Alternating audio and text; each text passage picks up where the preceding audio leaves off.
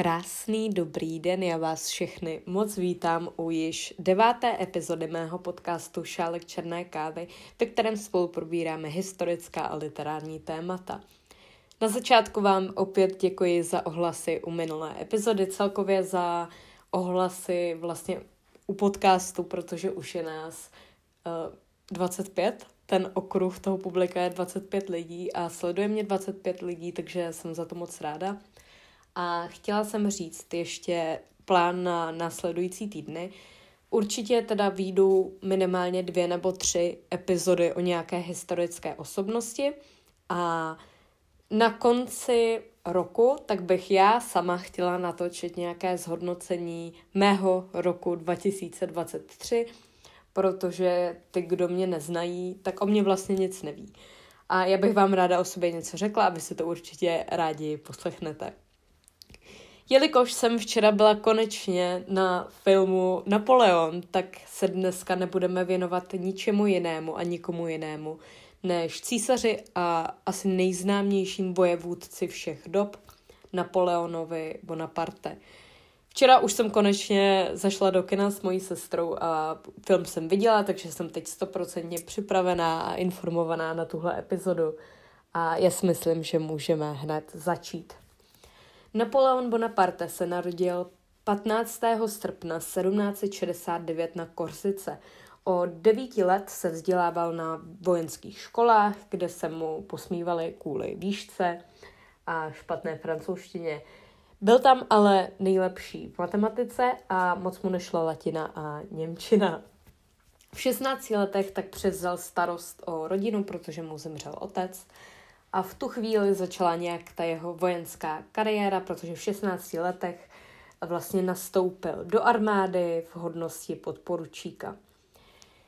Co se týče toho filmu, tak je tam několik historických nepřesností, která já tady budu během toho podcastu vysvětlovat a pokud bych něco vynechala, tak se k tomu úplně vrátím na závěr. Každopádně ten film tak si zhodnotíme až úplně na konci, protože nejdřív bych tady chtěla mluvit o nějakých podložených a více jako klasických faktech, protože je to určitě eh, momentálně jako důležitější pro mě.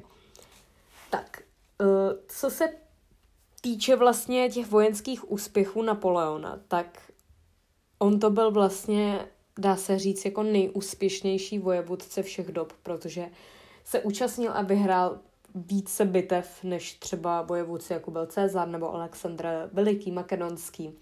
Takže opravdu velmi úspěšný vojevůdce.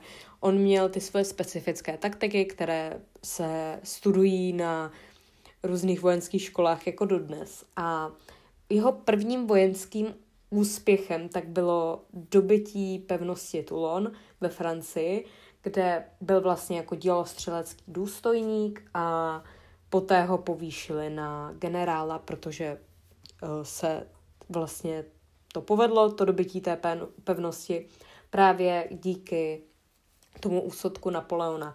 Takže v 1793 se stává Napoleon jako generálem. Uh, roku 1795 tak uh, potlačil royalistické povstání. Zrovna tyhle dvě události, o kterých konkrétně mluvím, tak ty byly součástí toho filmu, což je super. Eh, to dobývání té pevnosti, tak tam bylo znázorněné docela dobře. A potlačení uh, realistického povstání. Bylo tam jako několik zbytečně brutálních scén, ale k tomu já se ještě vrátím. Uh, roku 1796 tak byla vlastně válka s Rakouskem, kde on Rakousko vyloženě donutil a dotlačil k míru. Tak a potom tady máme hodně významné uh, tažení do Egypta, které se dokonce učí i na základních školách. A to je rok 1799. Co ale ve filmu nebylo, a trošku mě to mrzelo, tak byl vlastně nález rosecké desky, protože my jsme si to třeba ve škole říkali a rosecká deska tak je prostě obrovský jako majetek, nevyčíslitelná hodnota a veliká památka, která tam nebyla zmíněna, každopádně Napoleon, tak vlastně ne nález, ale jako uh, jo, rosecká deska, teď jsem se do toho trošku uh, zamotala. Tak, to bylo jako nějaký ve zkratce ty jedny z prvotních Napoleonovo vojenských úspěchů. A musím zmínit, že v tom samém roce, rok 1799, tak nastal státní převrat, kdy bylo zrušené vlastně ta ráda, pěti, rada 500 a Napoleon byl jmenován prvním ze tří konzulů. Započala tedy uh, vláda těch tří konzulů. Tak, to bylo teda ve zkratce nějaký uh, základní informace o Napoleonovi. A já bych tady určitě teď měla zmínit velmi významnou dějovou linku toho filmu a to bylo vlastně setkání Napoleona s vdovou Josefínou a později, ale ne zase tak později, oni si vyloženě asi padli do oka, protože v roce 1796 tak se vzali. City údajně nebyly úplně oboustrané. Josefína byla o 6 let starší, a, ale Napoleon tak ní vlastně i ve skutečnosti ob, jako hrozně vzhlížel a ob, e, opravdu jí hodně miloval. Ona mu teda hned dlouho po svatbě tak mu jako tak ho podvedla, což bylo i v tom filmu a to zrovna je jako skutečná informace.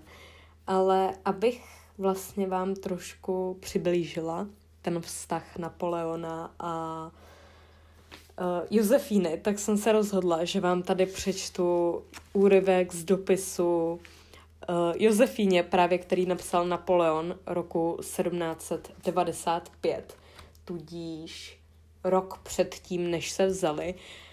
Ten, tu část dopisu tak čerpám uh, z vlastně sbírky dopisů, milostných dopisů slavných mužů. Český překlad tak zajistila Zuzana Havlíčková a já vám teda teď se pokusím nějak dramaticky přečíst a vyjádřit aspoň nějakou malou část té obrovské lásky, kterou Napoleon k Josefíně cítil, jak ní byl vlastně okouzlen. Po probuzení patří každá má myšlenka vám. Váš portrét a kouzelný večer, který jsme spolu včera strávili, zcela zmátlivé smysly. Sladká jedinečná Josefín – Jaký zvláštní vliv máte na mé srdce? Zlobíte se, jste smutná, máte strach? Duše mne bolí zármutkem, váš milenec nemůže najít klid. V duši mám ale více než hluboké a poddajné city, které mne zaplavují. Z vašich hrtů a z vašeho srdce čerpám lásku. Je snad tím, co mě podněcuje. Ach, včera v noci jsem si plně uvědomil, jak falešný obraz o vás váš portrét, portrét vydává. V poledne mě opouštíte, uvidíme se za tři hodiny. Do té doby, má sladká lásko, posílám tisíc polipků, ale nedávejte mi nic na oplátku, protože tím vydáváte mou krev ohni. Napoleon Bonaparte, Paříž, prosinec 1795. Tak. Uh, milostné okénko, každopádně ten vztah nebyl úplně idylický, protože já trošku teď přeběhnu. S Josefínou tak se po 14 letech rozvádíme roku 1809 a bylo to vlastně proto, že Napoleon měl povinnost vůči Francii splodit potom, potomka a Josefína toho bohužel nebyla schopná. A i když se vzali uh, roku 1796, tak uh, to nebylo něco, co by kompletně naplnilo vlastně tu roli císaře a proto se poté museli rozvést. To jsem ale předběhla, protože významnou událostí tak byl rozhodně, a významným rokem pro Francii, tak byl rozhodně rok 1803, protože v té době Napoleon vydal takzvaný Code Civil, neboli občanský zákonník, který je vlastně stále základ občanského práva ve Francii a stále se používá. Tudíž už je to více jak 200 let a pořád to platí. Roku 1804 tak byl Napoleon jmenován císařem a v katedrále Notre Dame proběhla korunovace. Tam bylo, i v tom filmu, tak bylo vlastně vyzobrazené takové velmi pompézní a možná i urážlivé gesto, kdy Napoleon tak si vzal sám císařskou korunu, otočil se zády k papežovi a jeho asistentům a Napoleon se vlastně korunoval sám. Položil si korunu sám na hlavu, což do té doby jako někdo neudělal a bylo to uh, velmi šokující. V tom filmu všichni udělali jo, protože zkrátka církev, jakožto obrovská autorita, tak to bylo docela drsný. Poté tak i sám korunoval uh, Josefínu, která by taky normálně byla korunována papežem. To byl rok 1804. A další bitvu, kterou zmíním, tak ta je i hodně významná pro nás, protože je to asi jedna z nejvýznamnějších jako světových bitev na českém území. A to je bitva u Slavkova, která proběhla roku 1805. E, je to bitva u Slavkova, což je teda někde, Slavkov je někde u Brna, a, nebo se jí také říká bitva tří císařů. E, v těch filmech, v těch filmech, v tom konkrétním filmu z roku 2023, tak všechny, skoro všechny ty bitvy tak vlastně působí jako takové zmatené trošku pobíhání pojáků a mlácení se hlava nehlava. Každopádně tato bitva byla velmi, velmi uh, důležitá a velmi specifická tím, že tam byly vlastně použity ty konkrétní Napoleonovy formace, při kterých se uh, to vojsko bylo jako silnější. Také to bylo vlastně ta lesta, vlákání toho nepřátelského vojska na ten let, kdy oni se tam jako propadali díky tomu, že tam uh, se střílelo i na ten let. Jo. Tahle bitva, tak abychom si to připomněli, tak byla tedy mezi francouzským císařstvím, v čele byl Napoleon, ruským impériem, uh, v čele byl car Alexandr I a ruské impérium a k němu se vlastně přidalo rakouské císařství v čele s Františkem I. Není asi třeba dodávat, že tato bitva skončila obrovským vítězstvím pro Francii a jelikož byl uh, Napoleon velmi extravagantní, tak si rovnou přijel do Paříže a nechal si tam postavit vítězný oblouk v, klasicistním stylu. Uh, já jsem u toho vítězného oblouku byla, byl to velmi krásný zážitek, je to velmi krásná a pro Paříž specifická stavba. Jak už jsem říkala, to štěstí ale nevydrželo dlouho, protože těch 14 let snažení se o to splodit potomka tak nevyšlo a roku 1809 se Napoleon s Josefínou rozvádí. Nebyl ale jako single moc dlouho, protože o rok později tak si vzal eh, Marie Louisu, což byla vlastně dcera Františka I. tím pádem to byla obrovská příležitost pro spojení rakouského francouzského císařství tím, že mu Maria Luisa dala potomka a potomek se jmenoval velmi originálně Napoleon II. Eh, co se týče Josefíny, tak ta umírá roku 1814 na záškrt a Napoleon se z toho asi nikdy nedostane ke sklonku života, tak se k Josefíně pořád vrací. Údajně to byla tedy jeho osudová láska a nebýt uh, vlastně ten její neschopnosti dát mu jemu a Francii potomka, tak by se pravděpodobně uh, nikdy nerozvedli, protože i když ona mu párkrát zahýbila, on jí samozřejmě taky, tak on do ní byl tak moc zamilován, že se to vlastně stalo i hlavním motivem toho filmu. Eh, další významná událost v Napoleonově životě tak je určitě ruské tažení, které započalo roku 1810. Významná tam určitě je bitva u Borodina a potom ve filmu taky zmíněný požár Moskvy. Eh, požár tak měl teda založit sám císař, aby nepadlo to velkoměsto do ruky francouzům, ale aby si ho zapálili rusáci sami. Eh, opět takový specifický jako hrdý čin Ruska, je jim to dost podobný. To ruský tažení ale nedopadlo úplně slavně, protože jak ne, nejeden vojevůdce všech dob, tak do, vlastně Napoleon dohrál na to, že v Rusku je zima. A kromě toho, tak samozřejmě byla nějaký výpadek prostě dodávání zásob, tudíž tam vojáci umírali hlady a, v té době také byla uh, hodně aktuální epidemie tyfu. Uh, taková menší zajímavost je, že typický tvar francouzské bagety tak údajně vznikl právě při ruském tažení, protože ty vojáci tak si mohli tu bagetu dát nějak, do nějaké kapsy jako kalhot s tím, že byla dlouhá a oni to mohli být jako asi podal stehna. To jsem úplně nepochopila, jak to bylo zamýšlené, ale každopádně francouzská bageta pravděpodobně vznikla uh, v této době. Co se týče ještě nějakého literárního odkazu, tak určitě musím zmínit uh, knihu, sérii knih čtyř, uh, Válka a mír, od ruského spisovatele Tolstého. Ta vlastně všechny ty čtyři díly tak nějakým způsobem vypovídají o právě napoleonských válkách. Uh, co se týče ztrát, tak do toho ruského tažení tak vlastně vyrazilo asi 680 tisíc vojáků a do Francie se jich vrátilo 93 tisíc, což je nějaká jedna šestina asi cca. A jelikož se to úplně nepovedlo, tady to super ruský tažení, tak byl Napoleon vyhnán na ostrov Elba.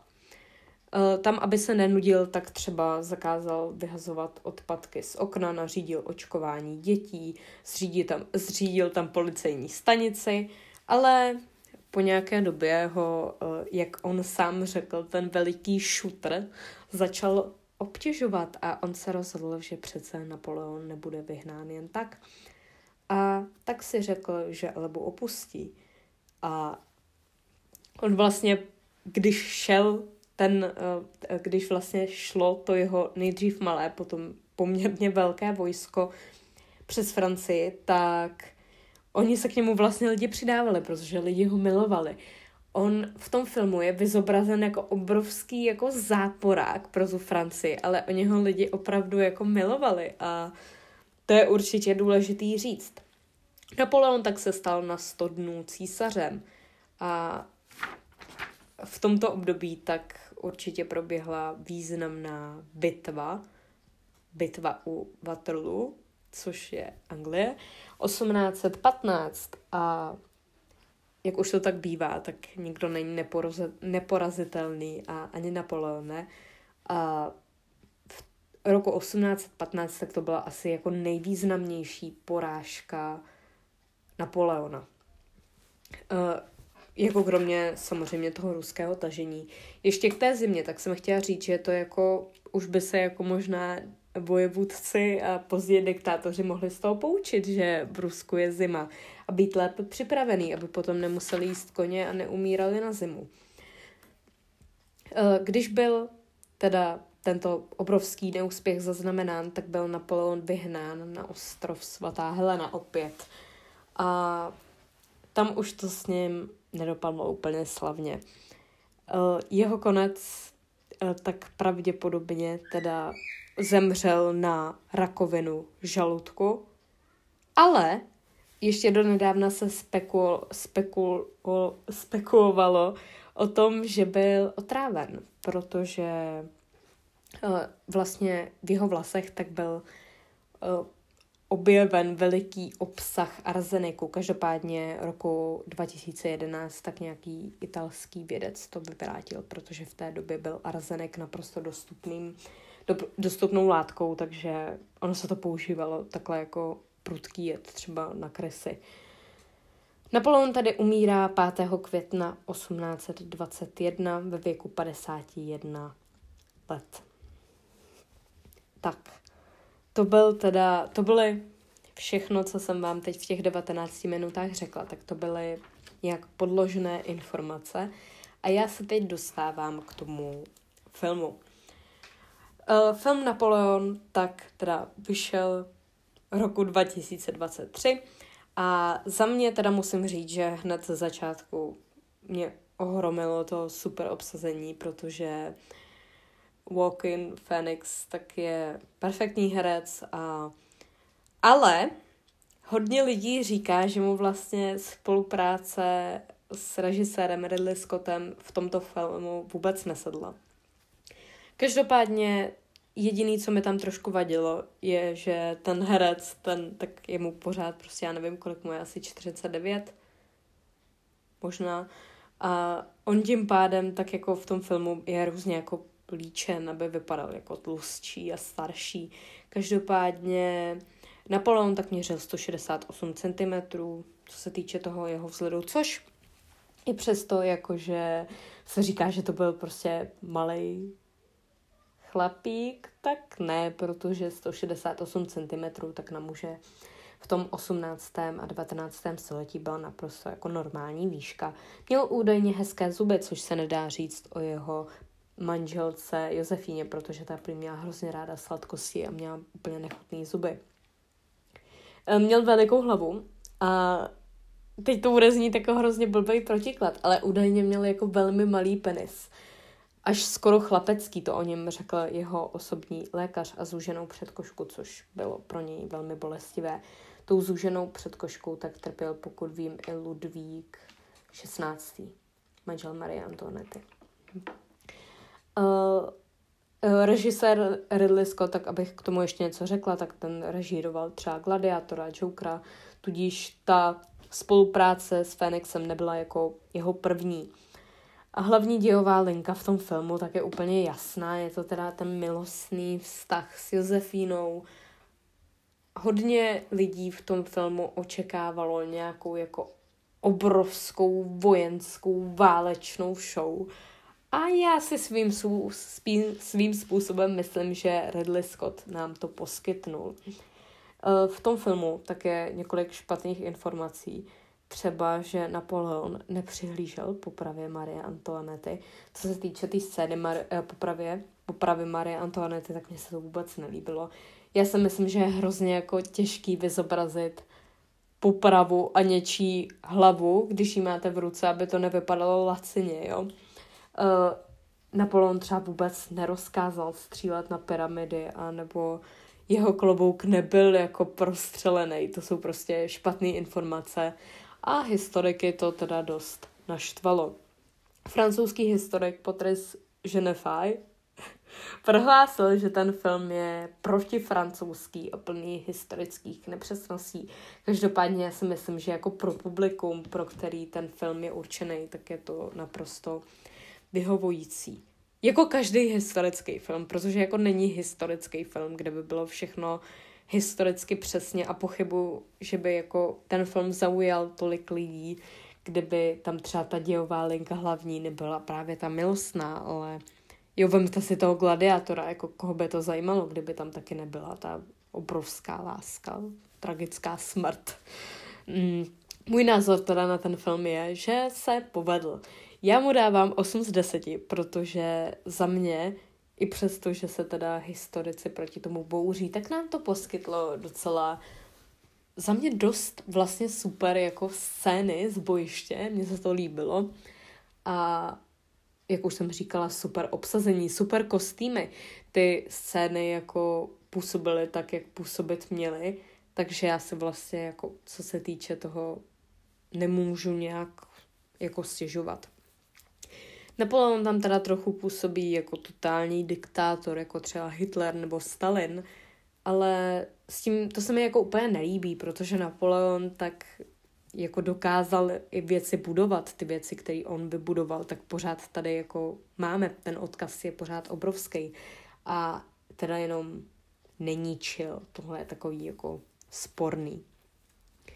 Uh, jak říkám, to obsazení bylo super, obsazení té Josefíny, tak mi tam taky docela sedělo údajně také podle filmových kritiků, byla vulgární a taková jako neslušná a nehezká, ale mně to tam docela sedělo, jako celek se mi ten film teda líbil a jsem ráda, že jsem na něj šla. Trvalo to nějaký dvě a půl hodiny a pokud vás Napoleon zajímá a chcete se i třeba dozvědět něco nového nebo se utvrdit trošku v těch událostech, které se v té době staly, tak ho doporučuji.